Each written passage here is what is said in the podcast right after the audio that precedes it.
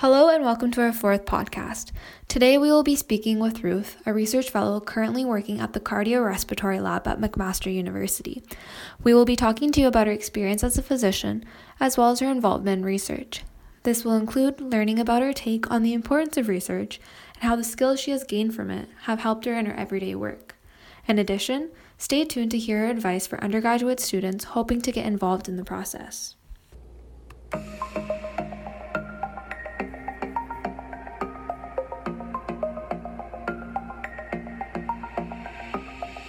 Can you introduce yourself to our listeners? Yeah, no problem. So I'm Dr. Ruth Cusack. I'm a respiratory fellow in McMaster University with the Department of Medicine. I work in the cardiorespiratory lab. So, since the path to being a doctor isn't the same for everyone, could you briefly describe to us what your own process is like? So I'm actually Irish, you can't tell from my accent. Um, and in Ireland it's slightly different than in Canada, um, getting into medical school. So you can do it the same route as in Canada, where you do an undergraduate and masters, or just go straight into medical school as postgrad. Um, but actually, a lot of Irish people in Ireland, what we do is we actually do medicine as an undergrad. So I went straight from high school into medical school, which is five years long, and then straight into my residency then yeah. Um, so after that, whilst doing my residency, I um, did a rotation respiratory. Got along really well with my consultant, who became my mentor, and um, that's how I got interested in respiratory, and ended up over here. Yeah. So you worked as a doctor in Ireland as Yeah. well as here in Canada. Yeah. So what are some similarities or differences between these two? So I have to say that um, Ireland and Canada are very similar in that when it comes to healthcare staff, everyone wants the best and the um, for their patients, which is good. Um, but also the quality of healthcare given to patients is excellent. Quality of the nursing staff, of the medical staff, of the doctors, the secretaries, etc., is excellent to the patients. And I think that the patients can understand that as well but there is some things that we're also similar with. So, um, oftentimes patients um, will complain about waiting lists for scans, for clinics, um, etc. And the same problems are within Ireland as well. But it's not only within Ireland and Canada; it's actually all over the world. So, if you look at, um, say, the UK, there's always headlines every day about trolleys and waiting lists, etc., and that waiting lists are going up, and that is a big concern for everyone. But unfortunately, in every single country, um, especially in the third world, we're getting older, so people are living more with chronic diseases. So um, while Canadian healthcare system's great, and so is Ireland, it's a problem that's worldwide. Yeah. Um, and also just adding on to that, uh, you've been practicing medicine for Yeah. a while now. Have you Ten years, yeah. Wow, have you seen a change from the beginning, so like when you first started to now in terms of waiting times and like improving quality of care for patients, or is it like has it been the same? So within Ireland, um, the statistics unfortunately have um, worsened. Yeah, but that's because we're getting older, and unfortunately, um, uh, there's been problems with doctors emigrating, etc. Um, but the one big change that I've actually seen within medicine as a whole is the amount of new treatments that are um, becoming available. The amount of new clinical trials which are going on that patients have access to, um, and that is also amazing as well. And that is, or uh, we all take part of that when we take part in research. Yeah. Wow, thank you for sharing that. So, while you do practice as a physician, we also understand that you're interested in research due to your work here at Yeah. the cardiorespiratory lab. Uh, could you tell us a bit about what you specifically do here? So um, I'm a respiratory fellow, so I work in the lab and um, I am registered with the CPSO, so the um, the Canadian Medical Council, basically. So I can work as a doctor, but I also um, so I do outpatient clinics once a week. So I do an asthma and respiratory outpatient clinic once a week with my boss, uh, Dr. O'Byrne. But I also work in the lab itself. So that's good because I get to keep up my clinical side with patients regularly, but I also get to participate in the lab doing research. So the cardiorespiratory lab here has been here for over 30 years. It's one of the best well known labs around the world when it comes to asthma. Um, so they look at asthma, but they also look at COPD, and they've um, got some studies looking at dermatitis as well. And um, for me, it was really exciting to be even given an opportunity to come here because these are the people that have shaped the treatments for asthma in the last 30 years. So to even have a small role in that is amazing. Um, so what I do on a day-to-day basis is um, patients who come in to take part in clinical trials or have procedures done or um, to have some um, clinical tests done, like to collect their sputum and look at the amount of cells in their sputum to see what type of asthma they have. I talk to the patients, do physical histories, do bronchoscopies, um, and I also do our own research as well. Yeah. Uh, you touched on this a bit before, how your supervisor in Ireland kind of Yeah. like sparked that interest in cardiorespiratory Yeah. research. So could you build a bit more on that? Yeah, no problem. So, um, as I said, it's slightly different in Ireland compared to Canada. So, I graduated medical school in 2009 and I did a year of what we call internships, so six months surgery and six months medicine. And I actually loved surgery because even in medical school, I love the fact that you could actually do procedures so that you could um, do procedures on patients. You'd have a little bit of your operating time and your outpatient time, um, and you'd also have word based uh, things as well. So that was always my favorite. And during my internship, I really thought about doing surgery, um, but I decided to take a year out. Um, so, oftentimes when you're working 110 hours per week, you can get burnout. So I took a year out to decide what I wanted to do and did a little bit of traveling, and came back and decided I wanted to do medicine. So I did two years of medicine, um, and as part of it, I did three months respiratory.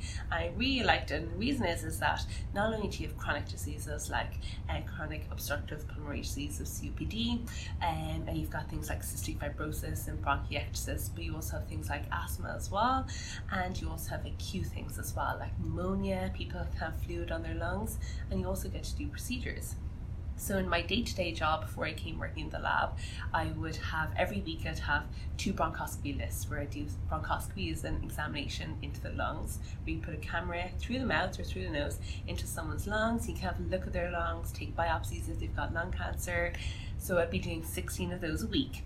Um, but also you can do other procedures. So you can put a drain into someone's lung on the ward, and do ultrasounds on the ward. So it really kind of gave you almost a surgical experience within medicine as well, which I really liked. So that's why I wanted to do respiratory. And my um, mentor at the time had actually worked with Paul. So while I was working with him, he mentioned that he'd worked in Canada and had done the same job I did, how amazing it was. And that's when I said, Well, do you know what? So amazing. I actually want to try to do it as well. So I worked as much as I could and met with Paul and Dr. Killian and um, got given the opportunity to come over here. And um, I mean, it's been amazing. I have to say, I, I've got nothing negative to say about it over here and the Canadian Canadian people in general, but also the Canadian healthcare system. Yeah. Building on the research side of things Yeah. and you coming over here, what is your favorite aspect of the research process? Um, so my favorite aspect of the research project, well, there's two bits to it. So I really like interacting um, with the students within the lab, and the reason is is that often the students are way, way, way more smart than I've ever been. Um, so they That's often no, I'm blonde. They can't tell that I'm blonde, but um, you know. Um, when you're like I'm 10 years out from medical school now so Right. oftentimes people ask you something you think god I knew that 15 years ago when I was in first year medical school, but I can't remember it anymore. You end up looking at things because you get much more into the clinical side of everything. And so uh, the benefit is is that the students are usually teaching me rather than me teaching them. Um, but what I can bring is I can bring a clinical side to it because we see the patients every day and we know what their clinical problems are and how they tell us things. And you kind of can only get that if you're actually meeting the patients every day. So I think that kind of works very well. So um, that's probably my favorite bit of it. Um, but also meeting with the subjects as well because um, so most things that we do in the lab are we do clinical trials for new emerging therapies or current therapies um, within uh, the asthma market on subjects who have asthma. Um, so we might have, say, people who have moderate to severe asthma that are on multiple inhalers that are still, still symptomatic, and we'll give them the option to go into a clinical trial to try out new medications, or we'll have patients who have very mild asthma and see um, if we can uh, understand the process behind the disease. Um, and I always think it's just so amazing that pa- people are willing to give up their time, their energy, um, to actually take part in these trials. And I think that overall, what we all want to do is kind of understand more about the disease more about human diseases in general and how that we can better it in the future so we can make sure that people aren't suffering as much as they used to with the disease. Um, just kind of this occurred to me. You do outpatient clinics Yeah. and you do research. So, what are your hours like? I'm supposing there's a lot of time that you put into all of this. Honestly, my hours in Canada are so much better than they were in Ireland. when when um, I was doing my residency, you'd be starting word rounds at like six thirty a.m. You'd be finishing it um, like seven p.m. And I was actually doing a public health masters before I came over, so I go home in the evening time, do up my public health stuff, do some research stuff as well. So when I came over here, I do my outpatients once a week. We do teaching as well, and then we're in the lab as well. But honestly, my bosses have been so supportive. I luckily don't have to do any on call here. So it's actually been a great time for me to have actually time for myself and that I can say, okay, I do have this weekend off um, which is good because oftentimes in medicine you don't get that. You're constant, you're constantly contactable. Patients can always get on to you. It's very hard to actually switch off. So I've really appreciated that over here. Yeah, and it's a positive side to doing research as well. Right. Yeah. So, in your opinion, what are some what are some of the biggest gaps or concerns in the area of study pertaining to respiratory diseases?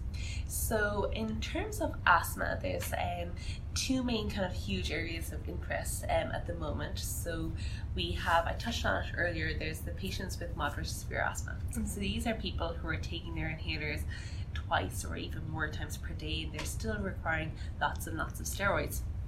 So we actually specifically do studies within this, but also all around the world. This is an area so um, of interest. So within the last four or five years, there's been four new therapies which have um, been approved for these types of patients. Um, and there's more interest in kind of creating more and more um, therapies for these people because not everyone will respond to those medications. So that's one big area that is um, of huge interest to the asthma world. But also on the other end of the scale, so you've got 20% of the people who have severe asthma that there's new therapies for, but then you've also got the people on the other end of the scale who have milder asthma. So these would be people that require their blue inhaler, their Ventolin, a couple of times a week, um, or need steroids. Um, and that's kind of an emerging interest because you know these are also people who may get a sudden asthma attack and may end up in hospital or may unfortunately pass away from it. So that's an emerging area as well where people are trying to come up with new therapies to reduce that. And in the middle of it all, um, we have a fellow within our lab as well, Dr. Satia, who you both know, and his area of interest is in cough in general and that's an area which has actually really grown within um, um, the UK with his old boss Jackie, but also um, within our lab as well. And that's looking at all asthmatics and also people in general who have chronic cough. Um, because the medications that we have for asthma, while they're really good at reducing down um, the narrowing of your airways, so your bronchoconstriction, and the um, responses to allergies. So, if you're allergic to cat, you come in contact with a cat and your airways narrow, get breathless. Really good at that, but they're not as good when it comes to managing cough. Cough is a huge symptom. So, if anyone's ever had a really bad um, episode of sinusitis or if you've had um, a bad cold you know how annoying it is when you lie down you can't you spend all night and you have to sit up in the bed and you can't breathe because you're coughing so much. So his area of interest is actually focused on why people cough why there's differences in between how people cough and also um, who coughs more than others and um, how we can treat that as well. So we've got some studies going on at the moment for possible new treatments for that as well. So that I think is going to really be huge. If we can find a treatment for cough, that will be huge. Yeah. Do you think being a physician has helped you with this research, or vice versa? Has being a researcher helped you as a physician? Um, I would say I'm primarily a physician. Yeah, and because the reason I went into medicine was to be a physician.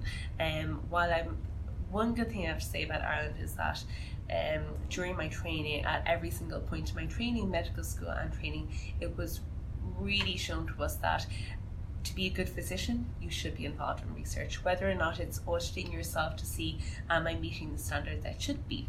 Um, at every point in a physician's life, I think it is um, important to be part of um, research.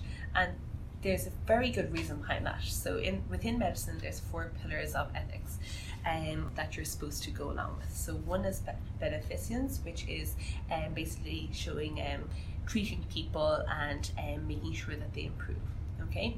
Um, and then there's non-maleficence, which I always pronounce wrong. That's making sure that you don't do harm to the patient, and that is core when it comes to to doing clinical trials or any research. You, this person's given up their time to take part in something for you. You should not be negatively affecting them. And then there's um, autonomy, so patients have their own um, free will, and also justice, equality amongst patients.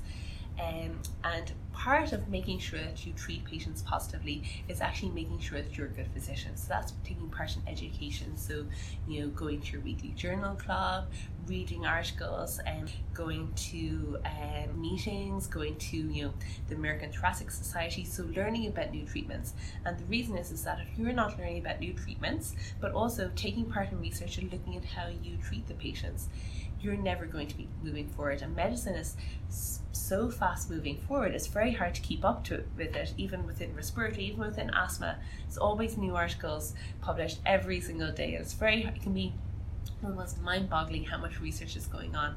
But unless you actually keep forward with it, you're going backwards and you're not doing what you should be for your patients.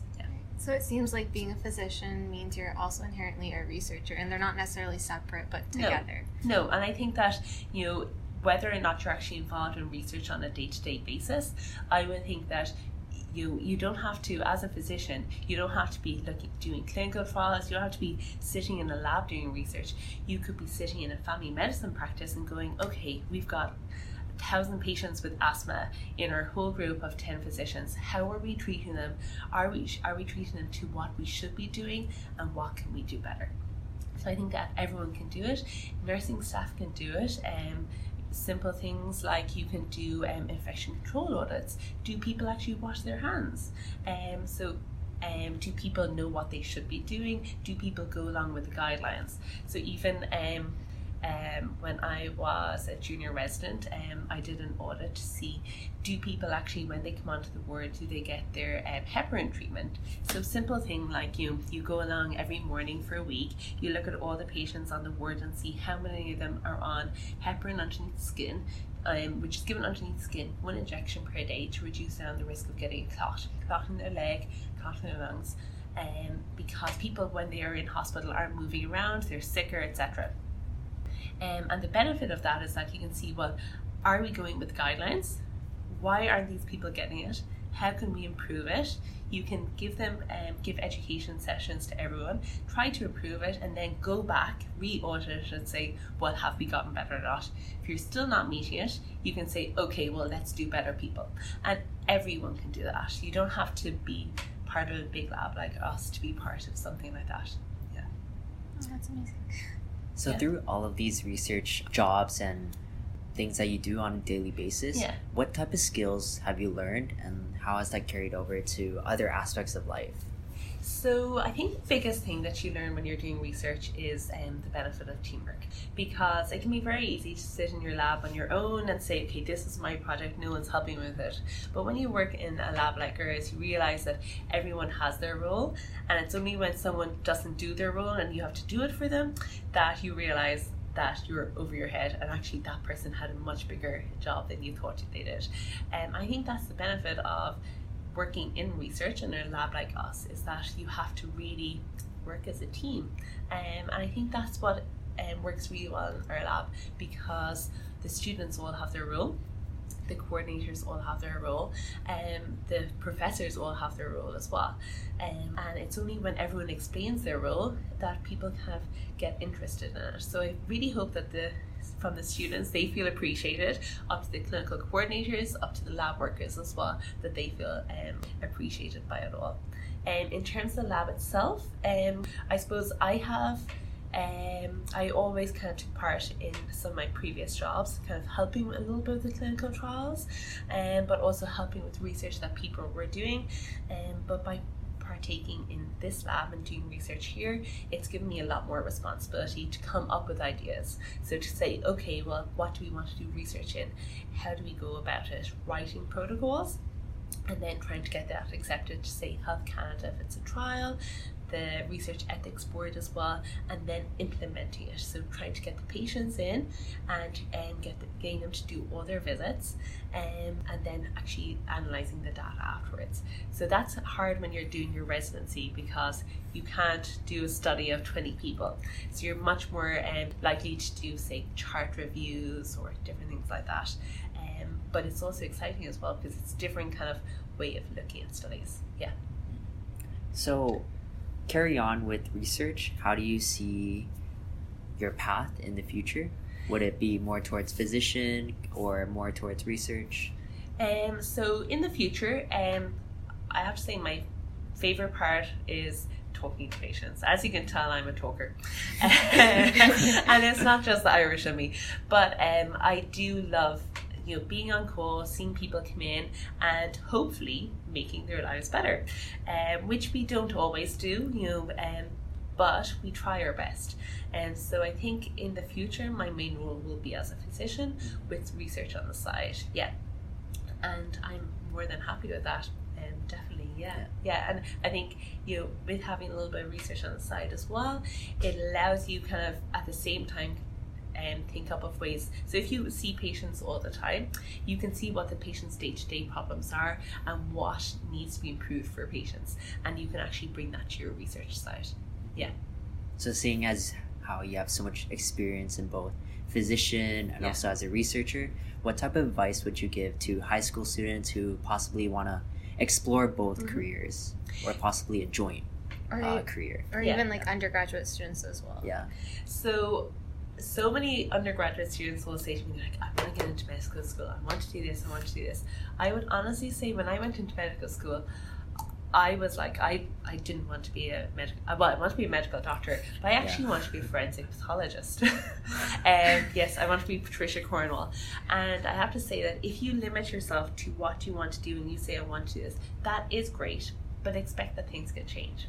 Because you know, um, oftentimes people think I want to be a pediatric um, cardiac surgeon, but you get into something and you need to be unblinkered because you never know what you might decide you want to do.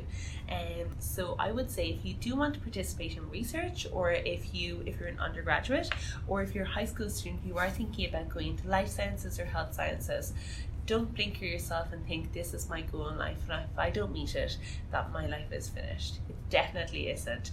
There's so many doors um, within health sciences open to everyone. And honestly, um, it's not one person that does all the research. As you can tell from being in our lab, if everyone wasn't there, the puzzle would not be complete. One person is not over it. Like the if we didn't have the coordinators helping us, nothing would get done here. If we didn't have Leslie in the lab, nothing would get done. I'd be totally lost up there. Um, so everyone has a job it. So don't be blinkered as to what you should do.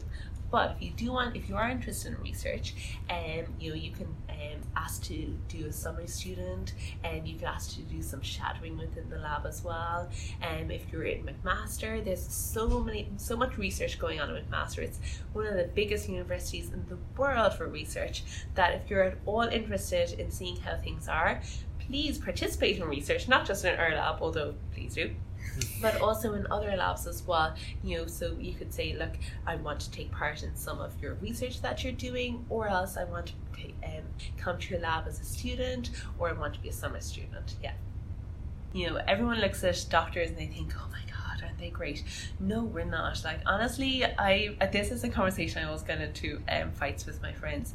I honestly think that you know, healthcare as a whole, if we didn't have porters to bring the patients down to their um, their x-rays. If we didn't have the people giving us coffee at the start of the day because otherwise we wouldn't be able to last for the full day. If we didn't have the nurses the nurses honestly are your best friend. When you're a junior doctor as are the physiotherapists the speech and language therapists the nurses are the ones who give me um, uh, pieces of chocolate when I was like up at two o'clock in the morning. Very stressed looking after patients. If you don't have all these people working together, no one's ever going to get treated. Thank you so much for taking time out of your day to speak with us, Ruth. Your insightful comments are sure to reach many. But until then, this is HealthCast.